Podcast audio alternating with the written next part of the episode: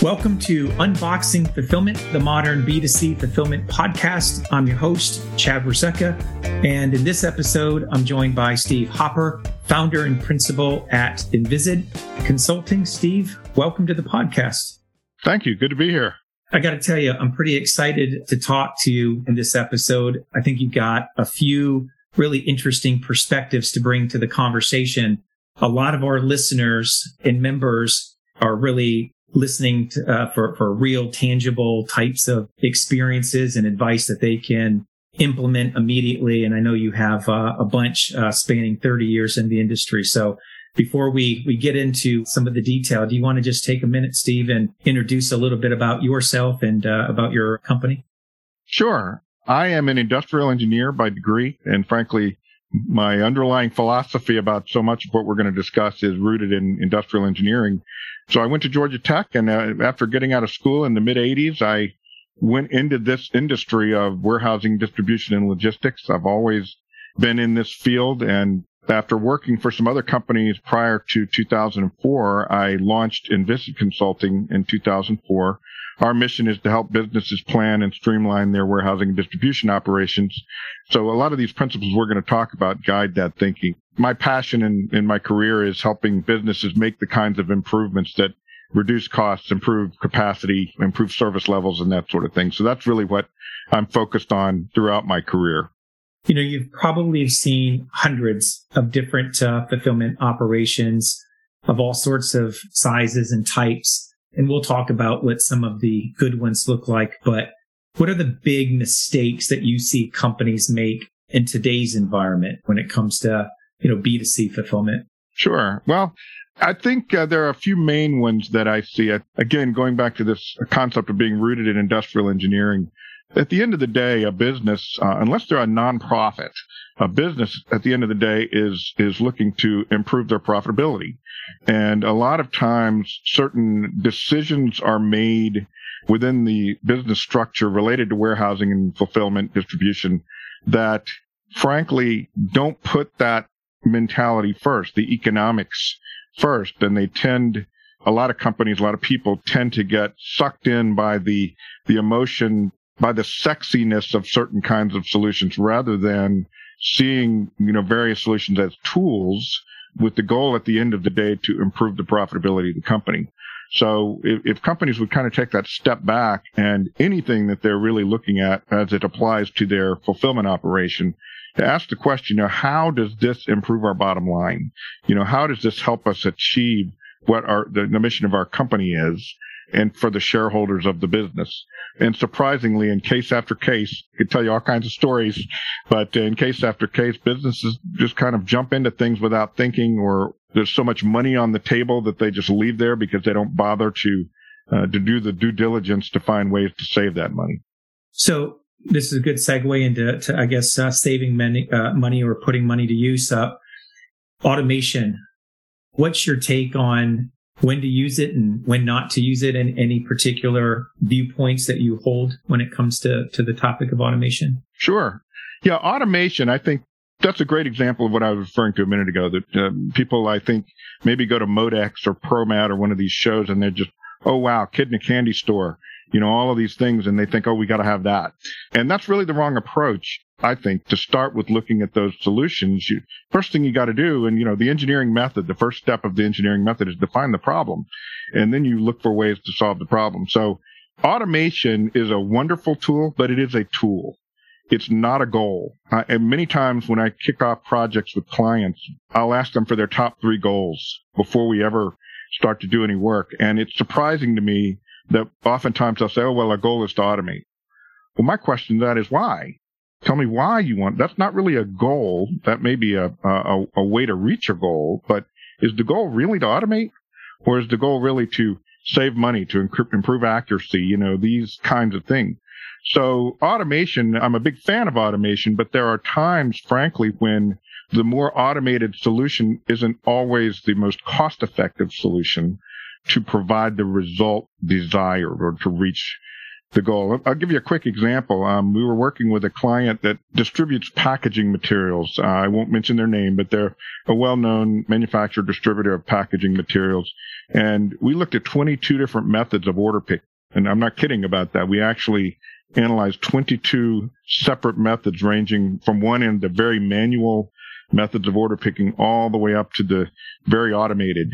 And the best solution from an economic standpoint, when you really evaluate it all the way down, wasn't the most automated. It was somewhere in the middle. It involved, you know, some levels of automation and mechanization. But if they had approached it by drinking the Kool-Aid of automation and said, we just got to automate and go with automation, that might not have led to the most economic results. And that was really what they were trying to, to find. It's funny that you bring up the Modex and, and different uh, expos. I find myself when I go to Modex, you know, day one or another, not to name Modex specifically, but you walk it all day long and, and you come away with all sorts of, you know, little shiny new ideas. And then when you come back and you sit down and you really start to put pen to paper and to determine if it's the right level of solution, like 95% of the time, they're just, they're just not, but, but it feels good. And I think a lot of people shop online for their technology or go to the trade shows and just think that's that's the answer. Well, there's uh, no question, you know, it's important to be aware of what the industry offers, but I think it's dangerous to before you have done your due diligence to understand what exactly it is you're trying to solve and what exactly it is you're trying to gain in terms of a business. It can be dangerous if you're naive and go to those shows and suddenly get en- enraptured by all of these gee whiz cool things that you see. They're kind of like toys, right? And they all serve a purpose and given a certain set of business requirements and goals and challenges, any given toy in that that trade show might be a, the best solution. But I think the mistake is starting out by looking at, at the solution. The example I, I give a lot of clients is, you know, you don't, people don't want to buy drills. They want holes, right? The only reason anybody ever buys a drill is because they want to have some holes. So you need to figure out what kinds of holes do you need and then find the right drill that's going to give you those holes. And so this is really no different to figure out what it is you're trying to do with the, the, the, distribution operation, with the fulfillment operation, with order picking, with receiving, all these different things. What do you need to get out of that operation? And then to work backwards to find the right tool for the job, so to speak, to satisfy that. So you, you talk, or I've heard you mention, you, you know, not cutting butter with a chainsaw. right. And, and to be more requirements driven and, and you know less solutions driven and on you know, probably the internet's going crazy right now listening to that comment come out of my mouth uh, what the heck does that mean well that you know that's uh, i actually have a graphic of that that i sometimes use with presentations that i give but but that's exactly what i'm talking about you know if you have to cut butter I mean, I, I, don't think any reasonable person listening to this, whatever, they had some butter to cut, would break out a chainsaw and to, to cut the butter. But surprisingly, that happens a lot in business. We have a client right now who, again, I won't name, but you know, they're just so enraptured by what they've seen with AMRs and, and this kind of thing. Oh, we need AMRs for order picking. Well, when you really look at the scale of their operation and the attributes of their facility and some of these kinds of things, really AMRs are not the recommended solution that we provided. And there's almost a disappointment in their voice, like, oh, gee, we were kind of hoping that we'd get the AMRs. So the cutting butter with the chainsaw thing is just a representative of what I see and hear a lot in the industry that, that companies just are, are so hung up on the cool chainsaw, whether or not it's the right tool to be cutting the butter with. It's kind of like, I guess, using that analogy, you might just need a hole in the wall, but you could do it with a little, uh, a nail. Uh, you may not need the drill altogether. Yeah, yeah, that's yeah. a great point. Yeah. Just overproduced, overburdened technology. Uh, you're still just needing the hole. You don't, you don't even need the drill. Well, and you know the old the old philosophy of keep it simple, the KISS philosophy, keep it simple, stupid, and and you know as as an engineer, you know you're it's it's better to find the simple way to do it, eliminate some complexity and certainly you know, cost and risk by going with a simpler solution can sometimes be a better way to go. Yeah, you're absolutely right about that. I, I, find myself in those same scenarios all the time where I want to use the drill, right? I want to use the sexy technology because other people are using it, but I just, I just don't need it. and, and it's it takes a lot of uh, restraint sometimes to to not go down that path. well, I think I think the um, approach comes down to math.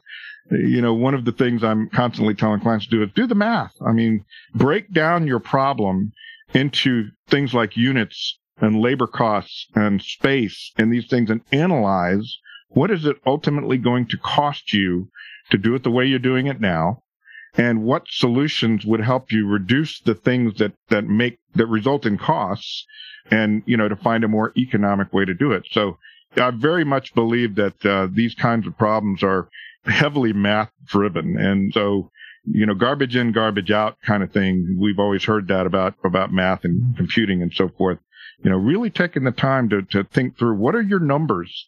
The old expression, if you don't know your numbers, you don't know your business. And you have to understand which, which numbers are KPIs, key performance indicators, which ones of those drive your business and your profitability and what levers can you flip that are going to impact those numbers and drive them in the right direction.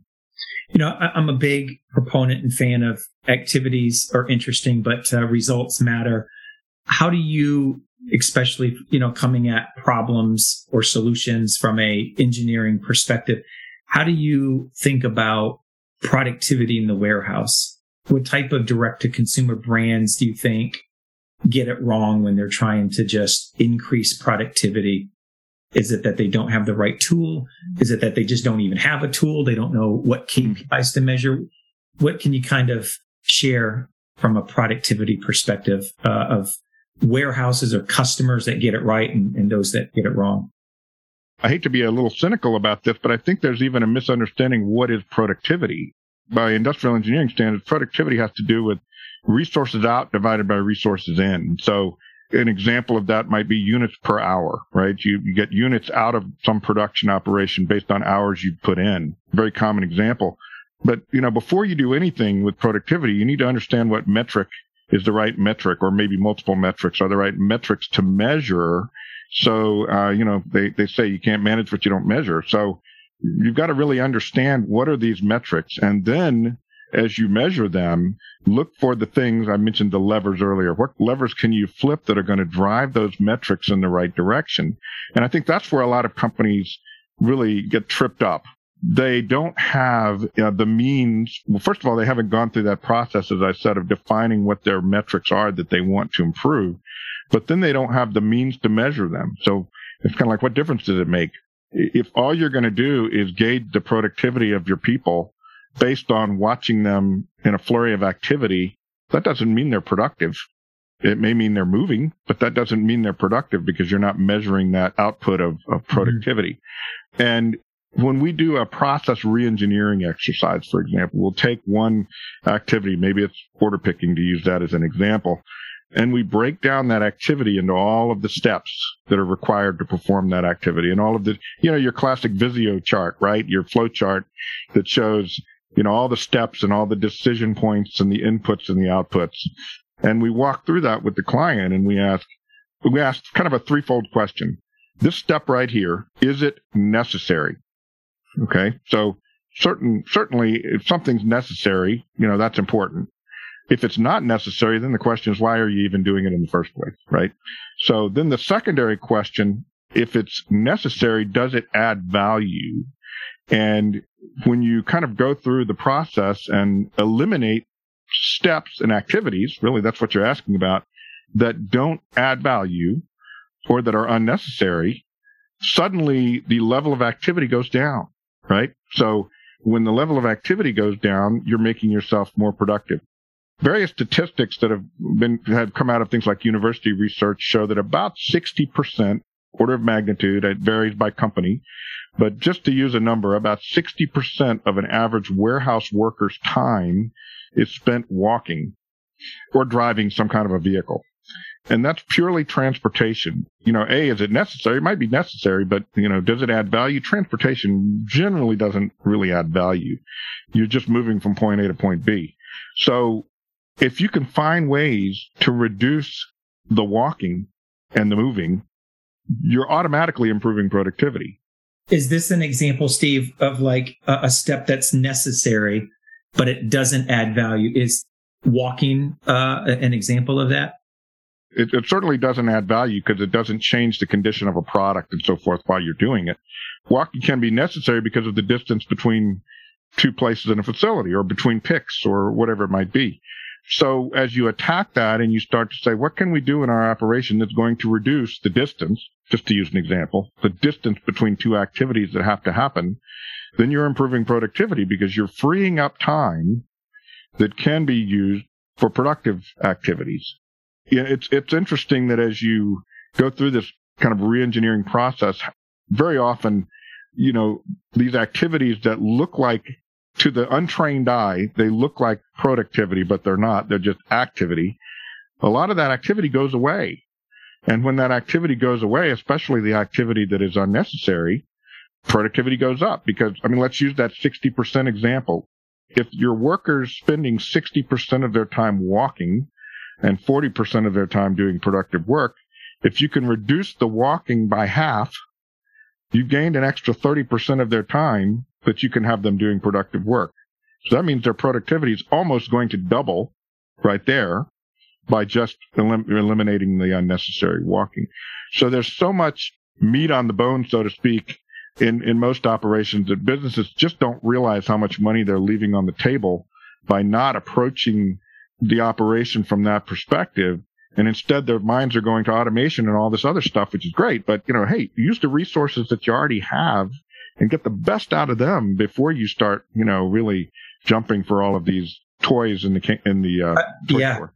I agree. And, and knowing truly what the definition of productivity is to your point, right? What's the difference between activity and productivity? And if you start with just the activity, that's non-value add and identifying those and getting those types of hours out of the building. That's a, you know, I would argue probably as effective as some of the automation that could come into play because what's well, left is the productivity unless automation replaces some, some of that activity. Well, I was going to say I, what, what we often see is a one plus one equals three scenario where step one is you really streamline the operation that you already have. Get the best out of your space and your people your equipment that you already have. Uh, that's, that's kind of the first one. And then find ways, once you've already streamlined it, find ways to automate that. Automate it either with physical automation or with, with software, WMS and these kinds of things to take it to the next level. And then the combined result of those two steps, you get kind of a compounding factor so that you really get tremendous gains when you take both steps. Makes perfect sense. So, is it true that uh, just changing topics for a second? Is it true that you maintain a uh, collection of scary stories? I started doing this several years ago, and and I was trying to be careful how I did it because these stories come from clients, and I, I certainly don't want to you know name a client and get put them in a bad light and certain, get sued or anything as a result of that. But I started thinking to myself, you know, there are a lot of very big companies, frankly, doing if you'll forgive the term, really stupid things and things that are really hurting their business and frankly hurting their shareholders at the end of the day, whether it's private or public shareholders. And so I started uh, making a list of things that I had observed in these companies. And now that I've noticed so many of them, I've had the opportunity several times at conferences and so forth to give a presentation that I refer to tales from the from the distribution dark side and and um, so you know I, I can take a few minutes to to give during that presentation without naming any names to protect the innocent, so to speak. Just stories about just things that remarkable things that companies do and just frankly don't take the time to figure out how to do better. It's it's really remarkable. It sounds like a whole other podcast into itself. it is, yeah. Or, or, a book, or a book that you can uh, you can release. So, a lot of the listeners particularly the ones that are in the business and that are in a you know frontline manage managerial role that are under stress to to just or pressure to just increase throughput by lowering some of their costs. You know what advice do you give to those leaders listening? How would you go about it? In addition to what you just described you know the one plus one equals three but are, are there any other types of insights you would offer? Yeah well it, it really um, I talk about the basic blocking and tackling, and we've touched on this, uh, uh, not to you know beat the beat the horse, so to speak, the dead horse, but uh, you know to to sort of like hit the pause button before you just barge forward and do something, even if it's wrong, to think through the problem, to, like I said, define the problem, define the goals, to really think through what are the economics of doing things the way we do versus the way we could do them. One of the things that we do as a firm a lot is an assessment. And we probably do a dozen or so of these a year with, with, with businesses. But the purpose of an assessment is like I attribute it to like getting a physical at the doctor. You know, it's recommended we're supposed to get a physical every year. I just had mine a couple of weeks ago. The purpose of a physical isn't specifically to solve some problem. The purpose of the physical is to get a sense of what's your current health, you know, and what are overall the things that, that the doctor would recommend that you do to improve your health. And what does the doctor do to do that? The doctor takes your weight, takes your blood pressure, maybe draws some blood to look at your cholesterol, you know, this, this kind of thing, runs some tests, asks you a bunch of questions about how do you feel and does anything hurt and this sort of thing. And then the doctor can point you in the right direction to start doing things like in my case, you know, hey, Steve, lose some weight, you know, or get some more exercise, whatever it is.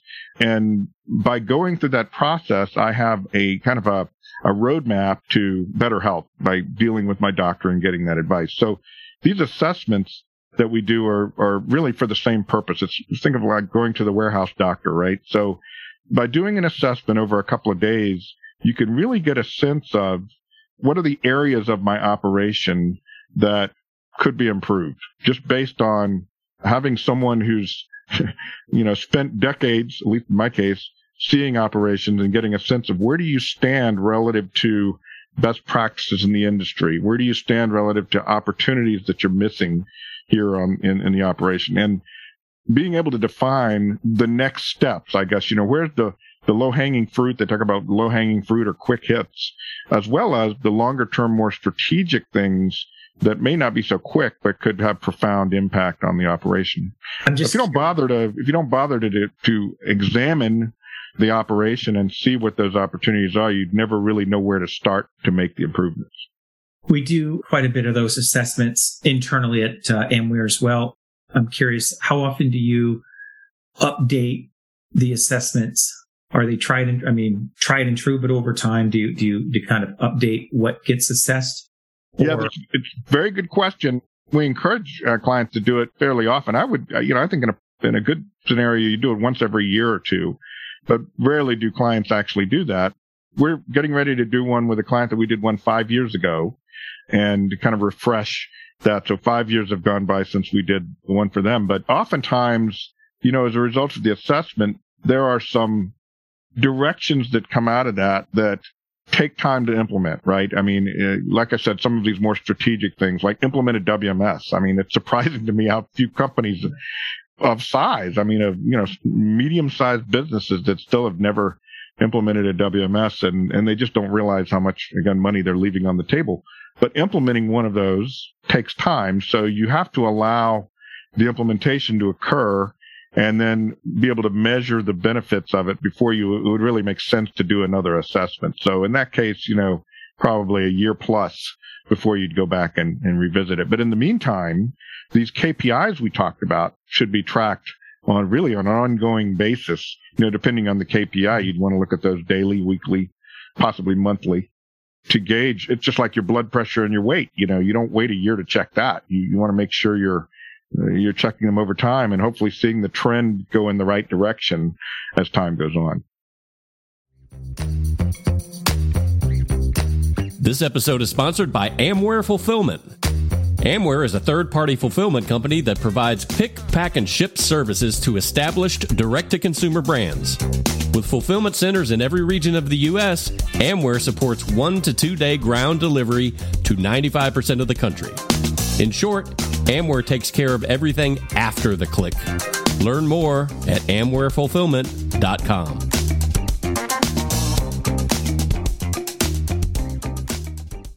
First of all, I mean, Steve, I, I appreciate taking the time. I know before we started the podcast and went on air, we both kind of joked that we could make this several hours, and I think we both believe we could.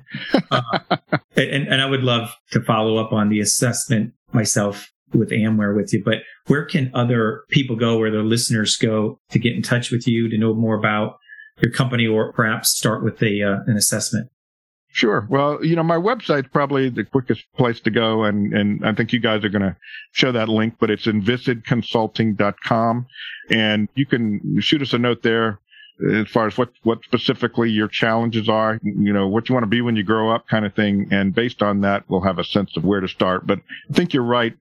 Many, if not most of the client engagements we have begin with the assessment because oftentimes the client doesn't really know what they need to improve. They just know they want it better and are not specifically sure what it's going to take to do that. So the assessment helps kind of lay that course. Uh, you don't know what you don't know until you get that. Right. It's like going back to the doctor, right? You don't know until you kind of, that's the beginning, the first step in the journey uh, right. to get better. So, uh, well, you can count on me to, to follow up, Steve, afterwards for sure. And I hope uh, all of our listeners do.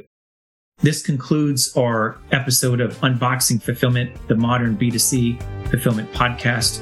Stay safe, everyone.